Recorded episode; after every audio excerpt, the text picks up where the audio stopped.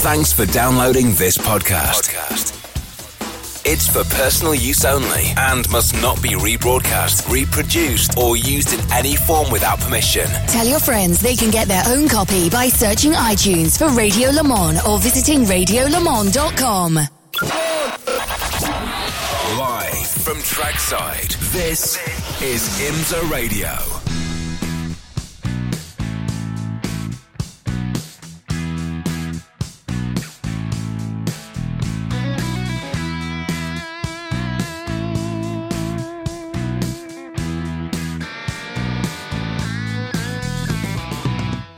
So, hello everybody, and welcome along to a bit of bonus coverage this afternoon from Watkins Glen International. It's John Hindhaugh and the rest of the IMSA Radio crew.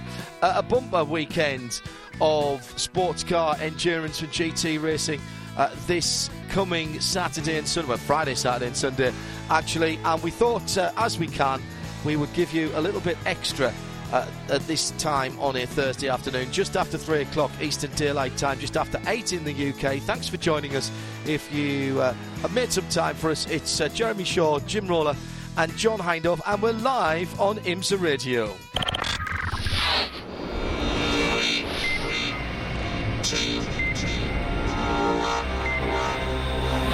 The Continental Sports Car Challenge on IMSA Radio. Welcome along to uh, Watkins Glen International Continental Tire Sports Car Challenge revving up in the background. We've just had the Lambos out on the circuit, and uh, they've just done their second session. Been a, a bit of a stop-start day today in some respects. One or two people causing uh, red flags. Uh, in terms of the practice sessions. It is all practice today, no qualifying till tomorrow. It's a very early start tomorrow when we've got cars on the track at 8 o'clock in the morning. And it's overcast, but it's been a pleasant day here at Watkins Glen International. Those of you listening around the track on 454 even know that, but we're now talking to the world on IMSA radio. Uh, and we'll say welcome to you all because it's a fabulous place. Jim Roller and Jeremy Shaw, as I said, with us. The Conti cars are coming out onto the pit lane. Jim, this is your backyard. This is where you grew up. This is where you cut your teeth in broadcasting. And not metaphorically, literally, uh, this is where you saw your first ever motor race? Yes. Yes, I saw my first ever motor race here. Actually, I saw my first ever motor race in Danbury, Connecticut. It was a stock car race. But my first proper race I saw here in 1968. It was the Grand Prix. And then a few years later, I started working for the local radio station. And in 1975, covered my first car race professionally as a 15 year old who they were afraid was going to break the equipment. So they sent me down into the pits where I wouldn't do as much harm to the equipment. And, uh, a career was born. So, yes, John, this is my home church, and it's wonderful to be back. Uh, first time since 1994, and I'm absolutely thrilled. And what a great way to start with these Continental Sports Car Challenge cars. This truly is a cornucopia of different sports cars. We got everything from Porsches and Mustangs and Camaros, BMWs. It's an absolutely fantastic lineup. Mazda MX5s, everything you could w- wish for, Jeremy, is in this grid. It, it is so cool and a super competitive field. And for me, an added excitement this weekend, the new Shelby. Uh, Shelby Mustang making its debut in this championship. I think it probably its, its world racing debut, certainly in, in professional ranks. Uh, the Multimatic team bringing out two of those cars this weekend. They look absolutely stunning. And I just had a quick chat with Billy Johnson, who's going to be driving one of those cars uh, alongside Scott Maxwell. Uh, the other car driven by Jane Buford, Jade Buford and Austin Cindric, and uh, they are so excited. I mean, this is a completely different package to the Mustang, the Boss Mustang they've been driving for the last several years. Independent rear suspension on these cars, uh, and uh, Billy was saying, you know, it handles like a real race car rather than kind of like a stock car, which is what the uh, the Mustangs did before them. So, a very different animal. And in fairness, they were very successful with that car, so the motive power is not in question, and t- tweaking the handling and the drivability of that car is bad news for everybody else up and down this pit lane. Yeah, well, you know, it's, it's going to be very interesting to see how they how they come out of the box because uh, you know, this is the first race, so you know, the uh, kind of uh, balance of performance hasn't yet really uh, taken effect in these cars. The uh, organize, they, you know, they've given a lot of data to him, so, so they've they've come up with what they think is the right package in terms of weight, engine restrictors, and all that sort of stuff. And now we'll see what Multimatic team can do with these cars on the racetrack against everybody else for the first time. While we're talking about new things, it's not the Continental Tire Sports Car Challenge, but the news is finally broken today about something that I think we've known about for a little while. We've been waiting for confirmation, Jeremy. Certainly something I know that you've been across, and this is news that effectively the Dyson Lola is coming back to competition in the shape of the Mazda.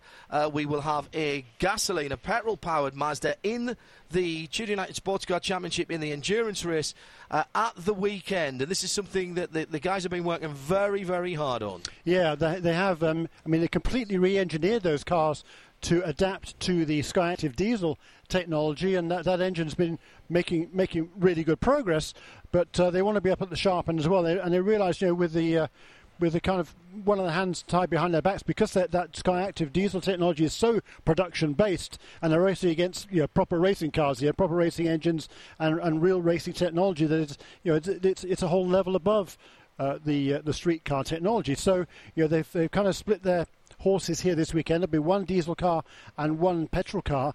And yeah, it's going to be interesting. But it, is not the same as the Dyson Lola that ran for the last several years in the American Le Mans Series. This is quite quite different. And they had to completely re engineer the car to take the Sky Skyactiv. Now they get to re engineer it again back again. But it's not just a case of you know, bolting on the stuff they had before. But this is the AER engine that's gone back in the car, the gasoline engine. So the parts exist. They haven't had to completely remanufacture it.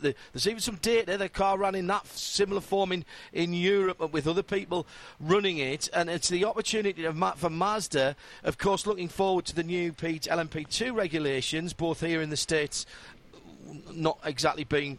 Um, we understand not exactly being uh, brought in in the same way, but certainly if they want to go to Le Mans in the future, it's the possibilities and, and possibly even selling customer cars, of course, uh, are opened up by going back to this petrol engine. Yeah, and you know it, it's it's interesting. It's it's great to see. I mean. It, the engine package developed by AER over the last several years uh, has, has become you know, a very economical and a very reliable package, and that is what they uh, they are looking forward to running this weekend. And it's fast too. Know, they've had uh, a, te- a, few tests with that car, and they feel they're going to come here with a really strong package this weekend. Are we going to see more than one, Jeremy, before the end of the season? I know they've been scrambling. This uh, I'm, I'm not sure whether it was planned to be here for a six hour race. Once again, Mazda not making life easy for themselves in the times that they've debuted new cars. They've done it at 12, 24, and now six hour races. But the the plan, I believe, is to, to bring another car in before the end of the season and to have the gasoline power on both of those lovely Soul Red machines. That's certainly my understanding. I think it's certainly for the next two or perhaps three races, it'll be just uh, just the one petrol car and the one diesel car. But uh, perhaps for Petit Le Mans, if all goes to plan, then I think we may well even see two petrol engine cars for Petit at the end of the season. Our sailing six hour on Sunday was shaping up to be a classic. It just got juicier, didn't it? Yeah, oh, yeah. I did. No, absolutely agree with you. And, and it's great that John Doonan and everybody at Mazda Sport and the guys who are part of that team are have been looking forward all the way. They have done so much, they have proved so much with that Skyactiv diesel engine. I think what they've realised is looking forward to the next generation of regulations that really they've been snookered. There's nothing more they can do with that. And ultimately, that, that engine and that car package doesn't have a future. So what are we going to do? Well, we believe still in the chassis, we believe still in the technology that Mazda have, and, and let's start thinking about the future right now. That's so Mazda. Yeah, and we yeah. want to be involved at this level. I mean, that's the other big key thing here, I think, as well. So yeah, it, it's tremendously exciting for, for, for everybody, for the team, for the manufacturer, for the for the racetracks, and for us uh, all as fans of the sport.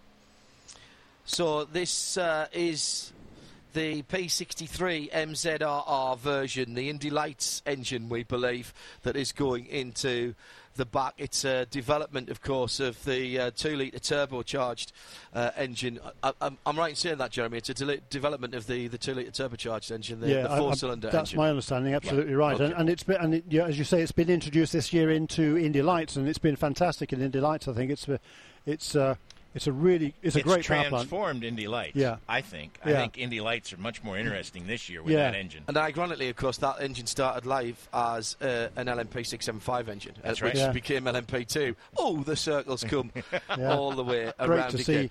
see. We'll have more details on that. We'll get John Doonan in front of a mic. It's a big weekend for Mazda this weekend. They're down at uh, at the Show and Shine down at uh, Goodwood as well this weekend on Lord March's Drive. They are the featured mark.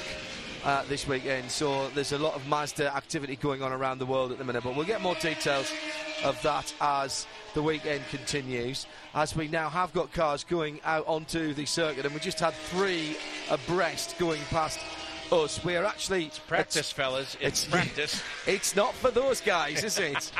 uh, down towards turn one, and a fantastic uh, array of cars already out on the circuit, and still people coming into the pit lane. And the good news is they are coming onto the pit lane uh, from the paddock and turning right, not as we had with one of our Porsche competitors this morning who turned left uh, and tried to head out. Uh, not the best thing to do, Jeremy. Yeah, here's the, uh, the new Shelby Mustang coming past the pits now, going down into turn one. of The two cars, there's the uh, both with uh, different colour schemes now. They're both both white. One has a blue stripe over the top, or two blue stripes over the top, and the other has two green stripes over the top. Both very, very traditional colour schemes. Yeah. Great to see. A couple of Hondas side by each as they went across the finish line as well down into turn one, and they play nicely as they get into the downhill right-hander at the end of the start-finish straight. It's been fantastic weather here the last few days. Had a few thunderstorms on Tuesday around the Watkins Glen area, but they're cleared very quickly. Weather is relatively good for the weekend. There is a chance of showers at a couple of times. But it should be decent. A little bit overcast now. Temperature outside has dropped a bit, and it's got a bit what I would call muggy, a little bit humid more than it was. I wouldn't say that there's a threat of rain at the moment. We've been in a very good spot to see the incoming weather here on the top of the grandstand. But Jim, this is this is your This- backyard. You this grew is up the, here. This is the normal weather weather pattern. This is Yeah. This is summertime weather here in the Finger Lakes. Yeah, so when I looked at the weather forecast this morning, there was a, a possibility of some thunder showers. Uh, yeah, late this afternoon and into the evening. Yeah, if you don't But, like the uh, weather, wait a minute. Yeah, It'll there you go.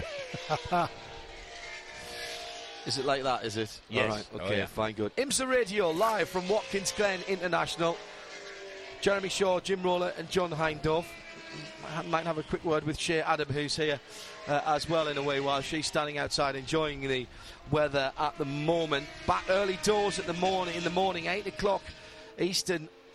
A bit more civilised for those of you listening in Europe. A full day of practice qualifying, and in fact, we've got a race tomorrow as well. This is bonus coverage for you on IMSA Radio. The Continental Tyres Sports Car Challenge. Matt Plum, the first driver to set a time in the 13. It's one of the GS cars, the Grand Sport cars. Two categories here, Jeremy, that have been well defined for a wee while and really, really work in this category. It, it has been something that's developed over the, the life of this series, but it just works. It, and they both have flourished, actually. Yeah, it's been fantastic. You're right. GS, Grand Sport, and ST uh, Sports Touring. Uh, the, you know, the two lev- different levels of car. They they are tremendous. You know, the GS is yeah basically muscle cars. We've got Camaros and Mustangs, uh, and but all sorts of other things as well. Porsches, Nissan. Uh, BMW, you know, whatever you want to bring in there that, that's eligible for that class is a really good variety. If It's going to we be were- interesting to watch the Nissans this weekend too. I think. if we were talking to our when we're talking to our global audience, are we talking what GT4 between GT4 GT3 sort of area, or something completely different? No, uh, yeah, GT4-ish certainly for the Yeah. for the GS cars. Yes, uh, yeah, production-based cars certainly. Um, so not nothing like as, as sophisticated as As a GT3 Right, or a, G- or or a GTE or car, like that, yeah. and and you're not allowed to change things like gear ratios or action axle ratios, and what we get. Because of that, which I love, Mm. is we get cars with different strengths and weaknesses, A- and that and that really plays at each different circuit that we go to. well, it does, doesn't it? And and you know you'll see. Uh, yeah, ag- we talked about a phrase I like to use: horses for courses. So some horses are better suited to some tracks than others.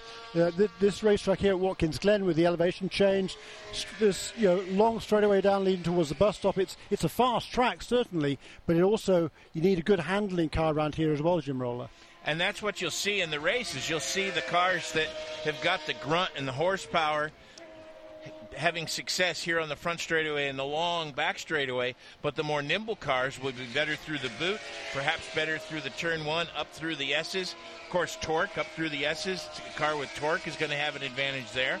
So, yeah, it's it's it's one of the things that makes road racing fun for me and endurance racing fun because you see the strengths and weaknesses of these cars in the different areas and they kind of pull back out, come back together, pull back out, come back together, and it's who can maximize their ability to use the times when they do have the advantage that's going to ultimately win the race. Yeah, it is, um, and yeah, I think we see, yeah, both we see that the same strengths and weaknesses in, in both of the two classes as well. Uh, in ST, for example, the first couple of races of the season were at Daytona and Sebring, two really fast racetracks, and they certainly didn't suit the little Mazda MX-5 perhaps in Yeah. ST. Then we went to Mazda Raceway Laguna Seca, and that's all about uh, carrying momentum through the corners, and you know, the lighter the car, the better. own and that that's what, yeah, don't well, they? absolutely. It's not called Mazda Raceway for nothing. well, it is Literally actually. and figuratively. It- it- yeah, it's, Well, I'm it's sure it's not called it for nothing. But it's a it's a happy it's a happy accident, isn't it? That uh, those cars are so good around there. And of course, we saw the debut of the global, the public debut of the uh, global MX-5 Cup car, the new shape for the Mazda MX-5, which looked absolutely fantastic, and we'll be seeing that car. Uh, racing next season, and uh, hopefully some more news about Global MX5 Cup and the coverage thereof coming up later on in the season from us. Of course, we'll be following that series very closely, and if it's with us at any of the series, you will get to hear it and indeed see it at most of the places. Well, at least one of the races will be televised if we're uh, there, and we'll have streaming video. Shea and uh, Kenton Koch did a great job at uh, Mazda Raceway Laguna Seca, getting coverage of that out to the world, and it's a series that I've been very interested in for many years. Finally got to drive an MX5 in competition last year, although not in a single category. It was in an eight-hour race at Anglesey. It was the perfect, perfect weapon for that, even without its power steering, which made life a little less wieldy than it should have been. But it was still great fun, and uh, that's probably not a word, but. Uh, Close enough. the, the guys at Jota Sport prepared a very lovely cu- couple of cars for the uh, Mission Motorsport guys, and uh, I had to, I was stunt double for Marino Franchitti, who's uh, did not have the right license or something, so so they got me instead, which would have been a real disappointment. I presume Marino was, was, was babysitting, was he, two weeks ago? So I saw Holly at Le Mans. She was driving uh, the little Alpha in the uh, Le Mans Legends race, Yes, but Marino was. was stuck at home babysitting, wasn't he? He had a bit Just op- at the times here early on in this session, and we talked about the, the, the parity amongst the manufacturers. We've got a Porsche on top. Matt Plum's just gone back to the top, having taken away that first position again from Scott Maxwell in that new, brand new Shelby G, GT350R. Third place is a Nissan, car number 14 BJ Zacarias. Fourth place, the second of the Shelbys, uh, Jade Buford, one, car number 158. Then it's the BMW of Ashley Freiberg, and then the Chevy Camaro of Sasha Anis, who is uh, driving this weekend for Mantella Autosport in place of Mark Wilkins, who has other commitments this weekend. So it'll be Sasha Anis sharing a number eight car with Anthony Mantella. And now we have an Aston Martin And that's just Aston climbed into the top five. So that's uh, six manufacturers in the top seven. Yeah, that's the kind of variety that we were talking about, and why I think this series works so well. Uh, it, it, isn't a spec series, it is an opportunity for manufacturers to come and show their wares. It is possibly, other than a GT3 class, it is possibly the ultimate win on Sunday, sell on Monday type of of playground for manufacturers, and they have supported it. And with the advent of things like GT4 and that type of preparation of cars, it's made it relatively easy for people to climb on board with things that aren't all the same. And a few years ago, it would have been one manufacturer or another that would have dominated this with cup cars or single make cars. However, that's not the case now. The ST, the Street Tuner class, started 14th position, and it's the 36 car of Corey Lewis who has the best time there, 209 flat. Got about oh, half a tenth from Owen Trinkler in the 44 behind. Just as close in that category as well. Yeah, again, uh, and three manufacturers there uh, leading the way at the moment. Corey Lewis driving that strategic wealth Porsche Cayman. Second place, Owen Trinkler in the Honda Civic, and third place, Mr. Poleman Justin Piscitell uh, in the number 34 Mazda. Mr. Paul, he is, isn't he? Three three poles this season in the three races in three different cars. You mentioned the Porsche there, the Porsche Cayman, and of course we're expecting to see a Porsche product, which is Porsche Cayman. They've not developed that car, uh, that car, uh, or the the Boxster really as race cars. The Cayman, obviously, the hard top version, the coupe version. They've preferred to stay with the 911, the rear engine car. But there've always been some people who have wanted to develop it themselves, and finally, Weissach have given up and said, "All right, we're going to do sort of a GT4 car." Uh, the early looks that I've had at, the car, I haven't driven it yet, but it looks absolutely stunning. There's a road-going model that goes alongside it, and uh, Porsche's motorsport department say yes, we'll do this, but don't start saying we're going to phase out, phase out the 911. The 911 will always be our top halo category car. This is something for the privateer, for the club racer at that kind of level, and uh, we'll support it. But you're not going to see a works Cayman pop up anywhere soon. That's what they tell us. Got to be right, hasn't it? right, right. well, you know what? Porsche have done such a fantastic job with the 911, and anybody who you knows the three of us here. Um, Jim's now got a, a, very special Boxster, but he's had 911s. I've got a 911. You raced 911s? You I don't know. I've never driven. I've never driven a. The a only Porsche car? I've ever driven is the IndyCar Porsche. Oh yes, that's right. I forget oh, that. Oh, oh yeah. Oh, sorry. Oh, well, we seem okay. to have lost Jeremy Shaw. His microphone's not yeah. working. I, I found it actually. Funny enough, yeah, it was at the Nurburgring, and it was actually it? the week after I was last here. In actual fact, really? Yeah, in '89. Yeah, because I got a call while I was here to uh, would I like to go to Germany? Why? To drive a car. What, sort car? of a car? ah, yes. The Porsche IndyCar. Uh, actually, the first question the first question they asked me actually was, "How tall are you?" Yeah. Because it was Teo Fabi's car, and Teo right. Fabi was sort of five foot, not very much. Yeah. And um, so you lied about your height, not yes, your I age. Did. Did I, well, yeah, my answer was, "How tall do I need to be?" Yeah, that was a thrill. In fairness, Porsche have done a great job down the 52 years life of the Porsche 911 to continue to keep that car competitive and the development of mid-engine cars into their street car range. And let's not forget, Jim, that's not new. The 914 had a fantastic. The 914 had a. As we've got a red flag, by the way. You're not missing anything out in the circuit. We'll get you some news in a moment. The 914 had a fantastic racing history, particularly over here in America. Yes, and under the Brumos banner, it had great success. 9146. Oh yeah, the 9146, and uh, and in fact, you and I were at the Nurburgring when the first Cayman race car showed up with the uh, Hankook tires, and that was a uh, Porsche went out of their way to tell everybody mm. we got nothing to do with this. We, uh, this is this man's car. He's bought it. He's chosen to do with it what he wants to do with it, and we have nothing to do with it. Yes, nothing. And it was tremendously successful and competitive for, for a while, at least. Was that when we had uh, who was behind the wheel of that. Farnbacher. Was, was, it Farnbacher? Yeah. Yeah, and, yeah. It, and it was dicing with the Ford GT. Yes. Oh, that was yes. That still looked like a police chase. Should remember that. Go and have a look. The opening laps will be on your oh, favourite yeah. uh, video download site. It will be there somewhere. Uh, and uh, we've got a red flag, as I mentioned. We're uh, 15, 16 minutes in. Robin Liddell up into second position in the Stevenson Motorsport Camaro, the number 6, 202194 there are literally fractions between the top five, six. There's, there's less than half a second between the top five, which is exactly how we like it. And these are the, only the opening gambits uh, that are being played out at the moment of the Continental Tire Sports Car Challenge here at Watkins Glen International. You're live on IMSA Radio with Jeremy Shaw, Jim Roller, and me, John Hindhaugh. 454 even around the circuit for your scanners and around the world at IMSA.com and our sister service, RadioLeMans.com, joining us as well for this bonus uh, went Thursday afternoon coverage here uh, on the Eastern Daylight Time Zone in America. Back in Europe, uh, what it's uh, 25 past eight in the UK, 25 past nine in Central Europe. Thanks for joining us. Now we haven't got hooked up with our colleagues from television, so we're not able to see all the way uh, around the circuit.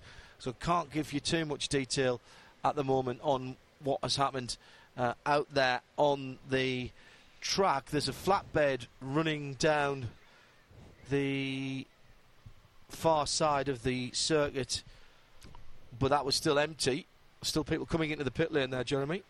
Uh, yeah, there was one on the first page of the timing charts. There was just one car that hadn't uh, come into the pits. That was the number 09 Aston Martin of Charles Espenlaub, but he's just brought that car onto pit lane. So, not him, not guilty, me lud. That flatbed was at the end of the back straightaway, heading Yeah. down the hill towards the boot. So Catch.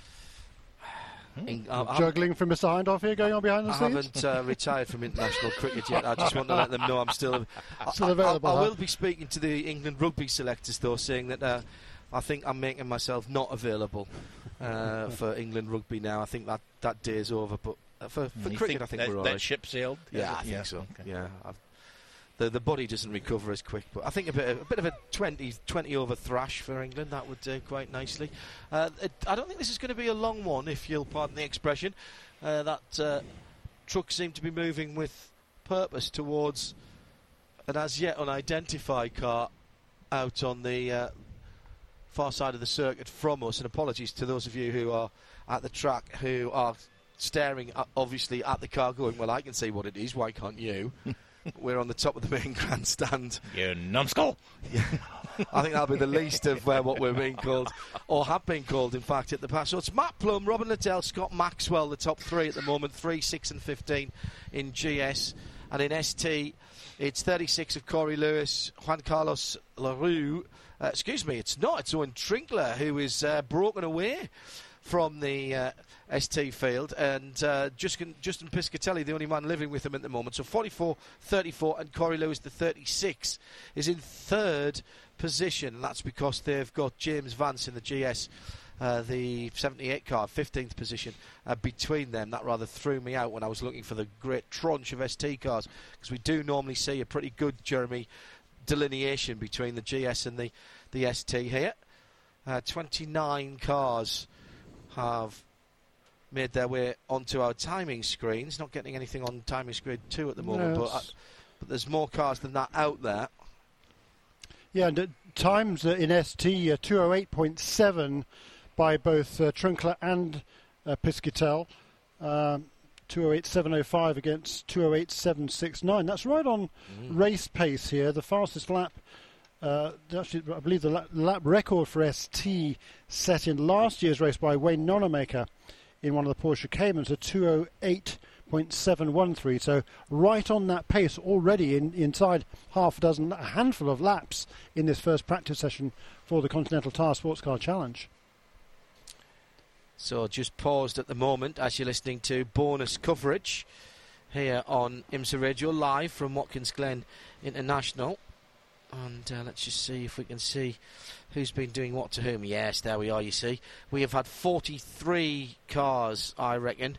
Ooh, possibly a couple more than that, actually. 45 cars who have set times at the moment. So just not seeing them on our second screen right now. So if I scroll down to 29, beyond 29 on the computer, I should be able to see what's going on from there onwards. That's uh, remarkably sensible It's from one of the uh, it's one of the Caymans, John. One of the Sahlen's Oh, Caymans, because the driver in a Sahlen's uniform has just gotten out of the Magan safety car and is walking down the back of the pit lane. oh, And I see only one of the Caymans there now. good point. Yes, and there's a expectant-looking set of pit crew waiting. Yeah, I think it's a 42 car perhaps that uh, isn't here now because, um, according to my notes, the, the, the 42 and the 43 are the two uh, Sahlen's cars. Generally, the number 42 car has some kind of black marking along with the uh, traditional red and yellow of, of, of Team Sahlen's, and the uh, 43 car has white markings. We're Nonnamaker in the 42 when and went in, and Sham Schechter in the no, no, No. excuse me, hang on, looking at the wrong bit. Joe, probably Joe Sahlen, actually, was it?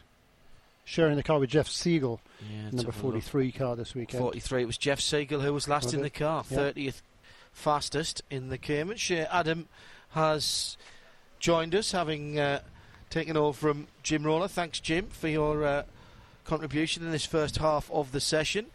So 22 and a half gone, 22 and a half to go, and it's Continental Tyre Sports Car Challenge that should be out on the circuit right now here at Watkins Glen International, but sadly we await the recovery of what we believe is the Sahlen's Cayman. Welcome to the radio broadcast. You've been doing sterling work here already, as have the whole team today. We've been uh, covering all of the practice sessions for the public address system. Uh, welcome to IMSA Radio. Thank you. I'm kind of surprised that it would be Jeff Segal, given that he's just come back from Le Mans, where he uh, found himself on the podium. So that's kind of a What, big, just by accident at the end of the Yes. race? Sort of, oh, I've just wandered on. Hello. that, that's kind of what it seemed like. He was in such a daze, having uh, well finished third. He wasn't expecting that at all. That when I saw him after the race, it was sort of like, oh wow, I'm going up there, really? But Mm. Yeah, They benefit, of course, from the uh, the demise of the Paul Dalla Lana Aston Martin yeah. right towards in the last hour of the race. Awful to lose any position at Le Mans, but to lose a, a winning position and so late in the day. And Aston Martin, unfortunately, have rather made a habit of that in the last couple of years in both the GT Pro and the GTM classes. But there's no asterisk next to the the result as the green flag is in the air. And that was a cracking. Uh, result by uh, Jeff Segal and uh, Townsend Bell, and Bill Sweedler in a very, very American Ferrari. Yes. Well, it- wound up being a pretty American podium, Mm. given that five of the drivers were American. It was a Russian team who won overall, but I, I'd say that was a victory for Team America. The Sahlen's guys now checking the 42 quite extensively. Even though the green flag has come out, cars rolling down the pit lane. I have to say, John, I went and stood out at the end of our booth area out in the open air and just watched for a couple of minutes. Those new Mustangs look fast down the front stretch. They do. They've got all of the performance of the outgoing car. And as we were saying at the beginning, the, there's never been any doubt about the muscle uh, in that uh, American, very American muscle car. The original pony cars, of course. The transition to a platform which we will be getting in Europe, of course. The new Mustang with uh, both the 2.3 EcoBoost and the V8, the venerable 5 litre V8. He's coming to Europe and he's coming to the UK in right hand drive form. The But you don't want one of those. Oh, really? No, I'm not. No. The responsible adult has been very irresponsible when she saw the ads for the new Ford Mustang. And when asked, saw the 2.3 turbo with 280 or 320 brake, isn't it? Or, or the V8. she looked at me as much as to say, the V8? Obviously. so. Uh, that's Duh, uh, she says. Yes, indeed. That car during Europe and, in fact, as a world car for Ford. Might well see that car popping up as a race car in other places as well. Strong suspicion that the new Aussie V8 regulations will allow two doors rather than the four doors that are there at the moment and may allow turbocharged cars of different uh, displacement as well to allow things in like back in again like the Nismo GTR and along with the Camaro those two cars seem to be by Ford and GM being touted as their world cars in terms of two-door sports saloons. Hopefully you're hearing a bit of the noise coming through. We're not quite linked up to our TV Yeah. effect at the moment, but those engines do sound very good. Yeah, the first one passed was that new uh, GT350R, the Shelby G- GT350RC, and uh, interesting. I mean, we talked about the completely different rear suspension on that Mm. car. It's, uh, it's now an independent rear suspension rather than the solid axle, uh, as in the uh, Mustang Mustang Boss 302S that they raced before. But also the engine is very different as well. Flat plane crank in that uh, that V8, 5.2 litre V8, flat plane crank, and it's uh, rather than the uh, so, so it makes the, the vibrations or the, the, the sort of dynamics of that engine completely different. Yeah, harmonics are different. Yeah, Yeah, harm- that's the word. I- Thank you. Totally different. So yeah, and, And that, it that does have a affects all sorts of things. as in the car. well. It does. Oh yeah. It has got a flatter. It reminds me very much, actually, of the old Mercedes Benz V8 engines at Le Mans. And before anybody says I don't mean 1955, uh, when they were there in the late 80s, that very purposeful but quite flat sounding noise don't sound like they're being revved that hard and but it just has almost a visceral noise that goes with it like it It sounds purposeful. yes i'd agree with that it's i love the idea that we're getting you know ford coming back to le mans we talked about this earlier on today before we were on the network uh, ford coming back to le mans with the ford gt also going into the world endurance championship and racing in the Tudor United Sports Car Championship next year. A well worn path to the doors of Ganassi Racing by any driver worth their salt, I would think, at the moment. Saw Larry Holt actually just pulling up to get his credentials a little while ago from Multimatic, who'll be running the World Championship version of that. Turned up in a very nice Subaru Impreza. Ooh, hmm. envy with all these dirt roads around here. Mm-hmm. I'm not sure it was stock, if I'm honest. it didn't sound stock and it didn't look like it was sitting on stock suspension, but with Multimatic, why would it be? So we've got still 16, 17 minutes to go. Sasha Anis now in the Yes. fastest car, the number eight car. What of Sasha Anis, lady and gentlemen? I would think our global listenership will not know too much about this driver. Ran with uh, Anthony Mantella before last year at VIR and had fast lap. Yeah, Very he's- quick driver. He's, fr- he's from Canada. He's from Toronto, and uh, he's, he's done a lot of racing and coaching, particularly up north of the border. Also, a very accomplished engineer. In fact, that's his normal day job in the Continental Torch Sports Challenges is, a race engineer on the sister car, the number 80 car. Uh, so uh, he's this this weekend with uh, Mark Wilkins unavailable. And the team very wisely decided to bring, you know, bring him on board and get more data uh, they, and, and apply their data a little bit better from what, they, what they're learning from the car. But as you said, Shea, uh, Sasha drove with this team when they were running Aston Martins last year at VIR, had a uh, seventh place finish. He also set the fastest lap of the race. That wasn't his first Continental Tire Challenge. He also did a couple of races in a Nissan that he ran himself back in, I think it was 2008, so several years ago. But uh, yeah, very talented uh, and underutilized, perhaps, Sasha Anis. And I know he's excited.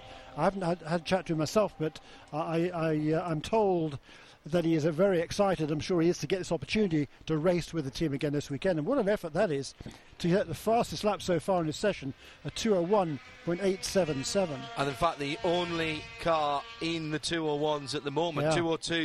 202.008 for Scott Maxwell in the 15, Matt Plumb.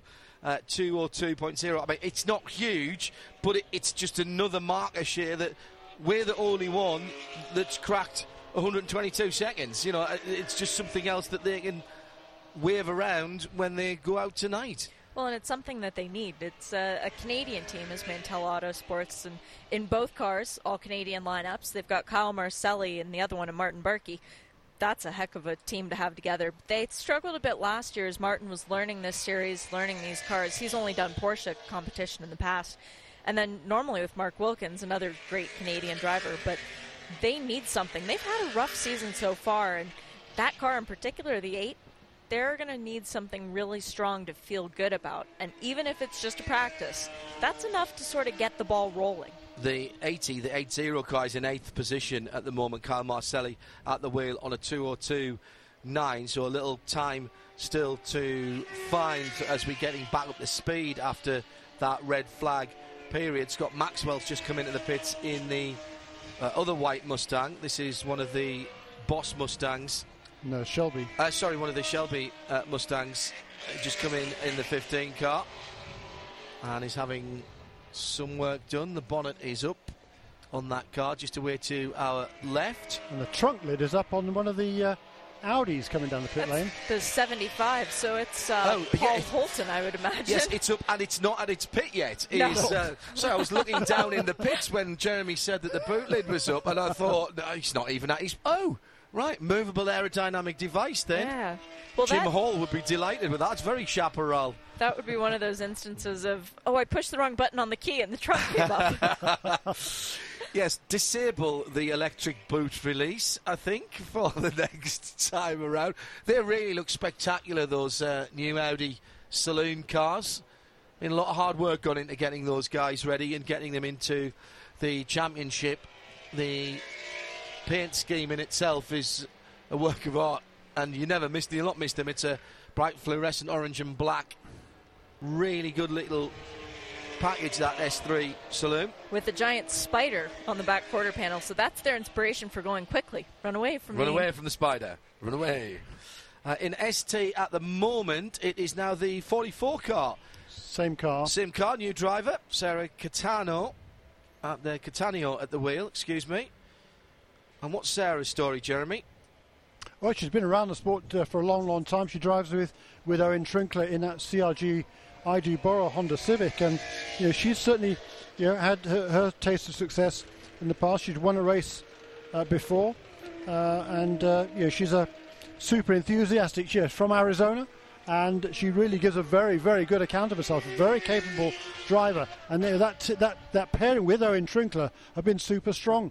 They're carrying kind of carrying the Honda uh, colours, if you like, on their own now. It was uh, with the uh, the 74 and 75 cars uh, were, were, were running Hondas for, for many years with Compass 360 Racing, but now it's pretty much like just CRG ID Borocar and also the LaRues from Puerto Rico. They're back as well this weekend. Car number four uh, is is back uh, running from uh, Costa Rica, I should say.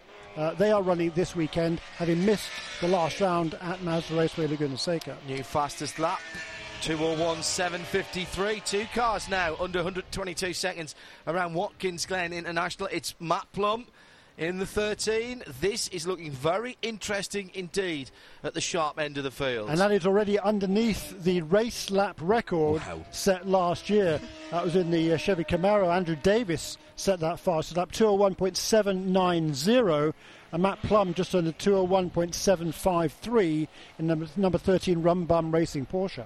And Jeremy, I should just add quickly the 92 and the 93 HART Racing. They're also the other Hondas in this competition this weekend. Good point. Thank Missing you very one of much. their regular drivers, as a matter of fact, because Cuno Wittmer got the call out of the number 93. He's going to be in the uh, TRG car for the six hour race with uh, Christina Nielsen, I believe. 93 is in fourth position. Kevin Boehm at the wheel of that car. 209.102 against a best of 2087. So nicely poised in the ST category as well. What we got left? Ten and a half minutes. Robin Liddell in fourth position in the Stevenson Camaro now. Just having come into the pit lane. Sasha Anis in the pit lane as well. Scott Maxwell's gone back out again after a few bits of uh, fiddling under the into the engine compartment in the front end of the car. Didn't look to have done anything in terms of looking at the handling. So something Scott wasn't happy with in that 15 Mustang and is back out on the circuit now. A lot of driver changes going on up and down the pit lane. Uh, the 13 is the latest one of them, Matt Plumb. So uh, that should be Hugh Plumb getting behind the wheel now, and there he goes. So now it's uh, now it's Hugh's turn to see if they can maintain that time. But I would imagine Billy Johnson sitting down in uh, third in the 15 Ford Mustang. He's going to want to have a play for that P1 position. First practice, fastest overall. Yes, please. Yeah, but they don't want to show their hand to the, That's uh, the true, same track, do, they? do they? yeah, yeah. Uh, yes, here's a huge amount of weight for you. Welcome, welcome, lovely, smashing new car, really fast. Uh, thud. There you are. Just throw that in the trunk, will you? You don't mind? That's an extra person. Yes, that's right.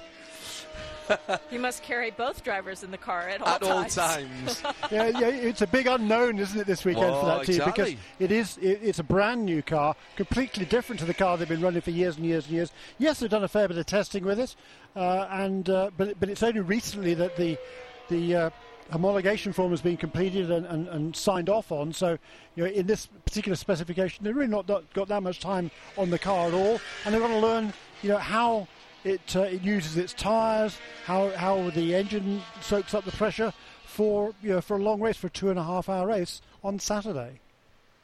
Matt Bell just gone through there in front of us in sixth position in the nine. Yeah, and the uh, Stevenson Racing, Stevenson Motorsport Camaro number six and the number nine cars. Boy, they've been pretty much a dominant force in the first three rounds of the championship so far. They've been absolutely super fast.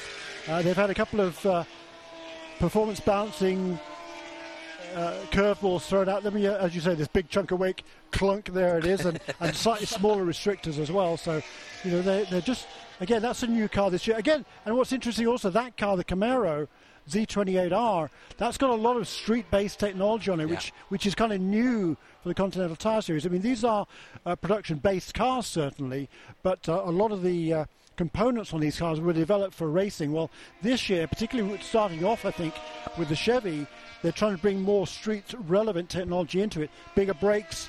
Uh, uh, carbon ceramic brakes they're running on these cars. Uh, I think what is it 19-inch rims on these cars Yeah. as well. Yeah, I've noticed that. And that's obviously been a challenge for Continental tyres to produce the different sized race rubber. You got behind the scenes of, of what they do with their street. We often talk, don't we, about technology transfer. Doug Fehan's of, uh, of uh, Doug Fehan from uh, Corvette Racing is a, a big one, and that's a, a buzzword for them, technology transfer. But you saw it up close and personal uh, relatively recently, Shea, when you went to the the Continental Tire test facility Uvalde.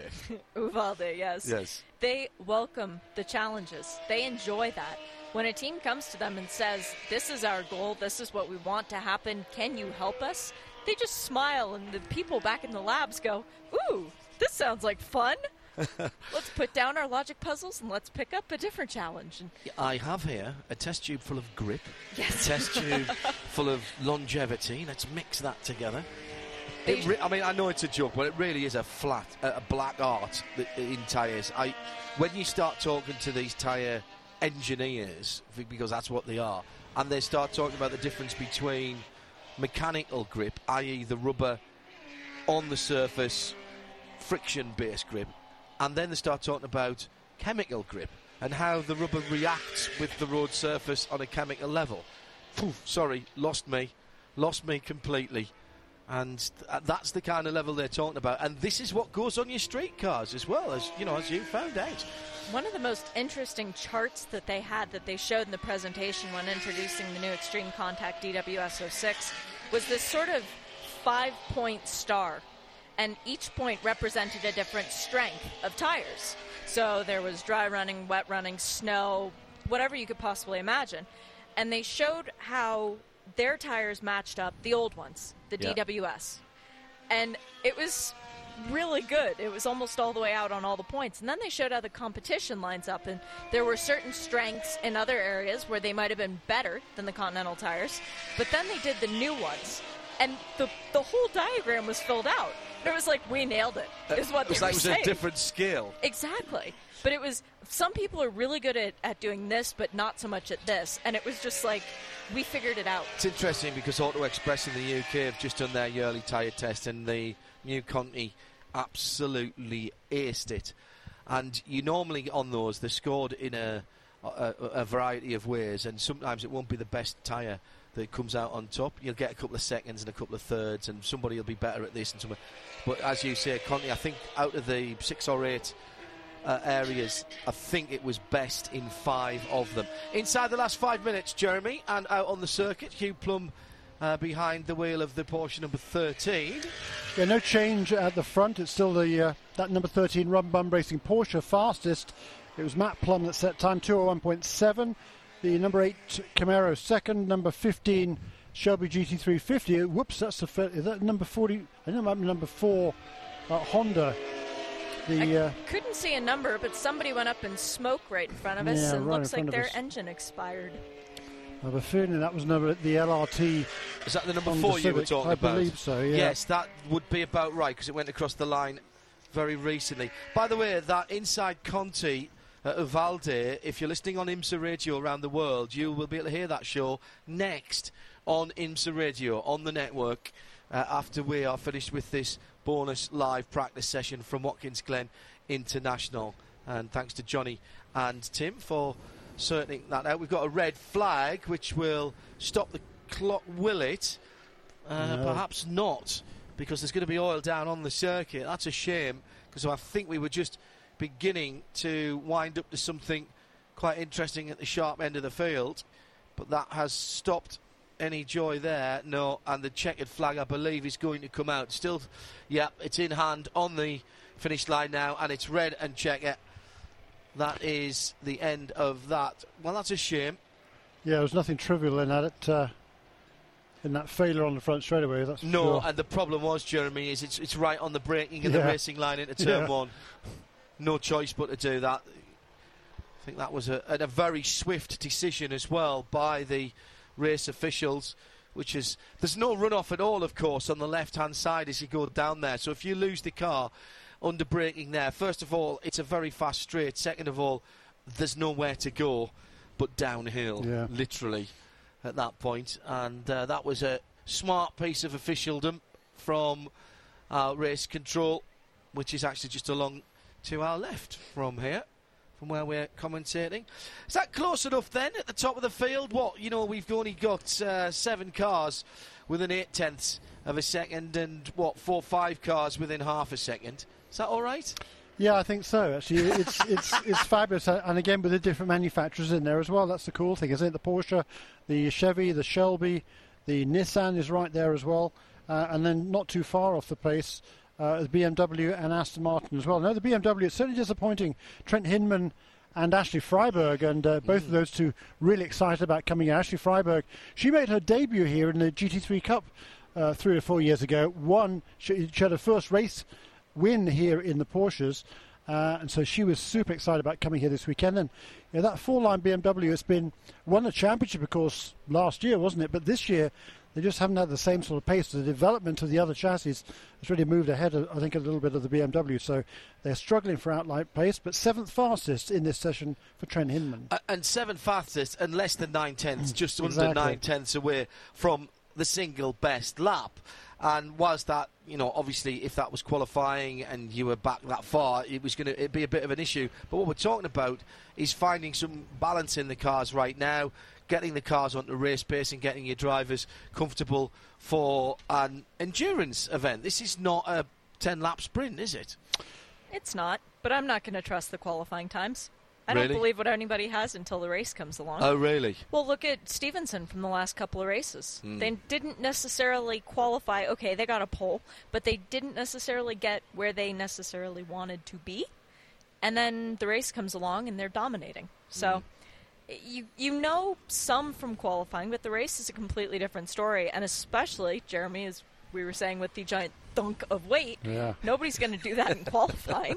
You're going to wait until the race, and then you've got a nice trophy, and you can say, "Can this be my ballast? Can I just put this in the car?" That's very good. I like that. I'll take that ballast home with me. Thank you very much. It'll go on my ballast shelf in my ballast cabinet. Yeah, very good. The uh, the.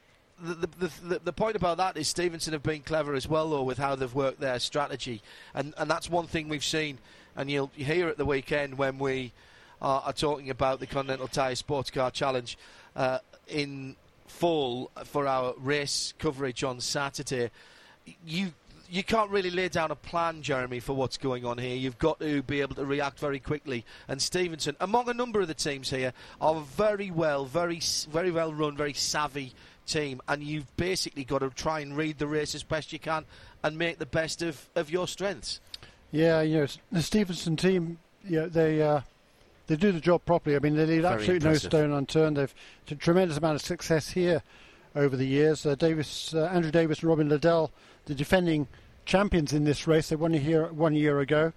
Uh, Andrew Davis also set the fastest also set the fastest lap. But you know, it is a fast car, and uh, but you know, the same t- by the same token, IMSA want to make sure that they don't just run away and hide from everybody else because they want it to be a level playing field. And with all the, the different characteristics of these cars, because they are so different, um, I'm all in favour of this. You're balancing things out. If you need to give one car a little bit more more weight or less weight or slightly big, bigger engine restrictor.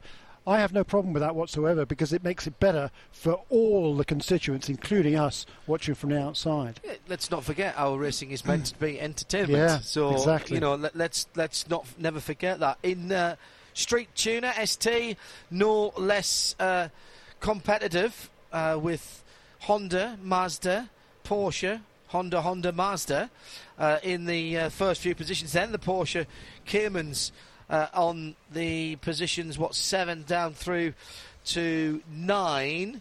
And as you mentioned, the uh, Cattaneo and Trinkler partnership continues to deliver in that Honda Civic SI. But Piscitell, again, that looks very, very ominous indeed, Shane. And he is the pole position expert this season. He is, and it's good to see him finally with a consistent team and a consistent car.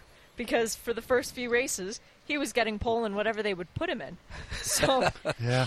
you can never count He's a car him could qualify. Oh, Yeah. Yes, all right. Yeah, exactly. Here's a rental car, and he would go put it on pole. and he's a great story all around, isn't he, Justin? He's a really nice young man. He's he he, he uh, came up another guy to come up through the MX5 ranks, and uh, he was the the winner of the Mazda Shootout well, four or five years ago now. Uh, then moved up into into this championship, into the Continental Tire Sports Car Challenge about three years ago. But yeah, the funding ran ran out, so he was kind of left without a drive. But he wanted to be involved in the sport. He he said, okay, right, well, I'm not going to be driving right now. How else can I stay in this sport? And he he I think it was actually here that he came at Watkins Glen uh, and offered he knew one of the teams. He said, "Look, can I can I help you anyway?" And I said, "Well, yeah. If you want to go out, out on a track and watch us, uh, see how we're doing and how we're performing, then you give us some feedback." So he became, by necessity, a driver coach. And then w- when one of the drivers wasn't able to, to drive the car themselves, they invited Justin to come in and drive it. And that's how he's made a kind of a you know, a career out of that, if you like. And but he's now, because of that, he's got an opportunity to get into this car on a, on a relatively full-time basis. And hats off to that Alara team for giving him that opportunity. Right, a couple of minutes before we have to say goodbye. We're all happy. Uh, we got 46 cars, I think. Uh, well, actually, probably 45. I'm not sure we saw the 66 uh, ST car. So we got the bulk of the field out there in this Thursday afternoon practice session. Oh, lap four, yes, you're right, Jeremy. It does say that that uh, 66 car was that must have been the one that was that the one that had an issue then. No, they're in a yellow Miata Oh, this weekend. Okay, so just one very long lap to get around then. Uh, in that case, uh, so we're relatively happy that that's all going on. Uh, it's been a decent day of practice here. Obviously, we've only covered the the last session there for our listeners on the network, but it gets all a bit more serious tomorrow, Shea. It does. It starts early as well. I believe these guys are back out on track at 8 a.m. They have bookend. They will bookend the evening session, i.e., now and first thing in the morning. Get to bed early tonight. Looking forward to the rest of the weekend, Jeremy. Yeah, hugely so. It's been a long time since I've been here to Watkins Glen. It's great to be back, and uh, with such a, I think we've got just got a wealth of exciting races in store for us this whole weekend. Can't wait. Well, coming up on the network, both on RadioLeMans.com and IMSA Radio, it is inside Continental Tyres. Jim Roller and Shea Adam behind the scenes as a new street tyre is evaluated, tested, and then rolled out, pun absolutely intended, to the world's press. That's next. And we'll say good evening to you all, wherever you are around the world. It's been a fabulous day here. Make sure you join us 8 o'clock Eastern Daylight Time tomorrow morning when we're back on the air, live from Watkins Glen International here on IMSA Radio. This program is a production of IMSA and Radio Show Limited. For more, visit radiolemans.com.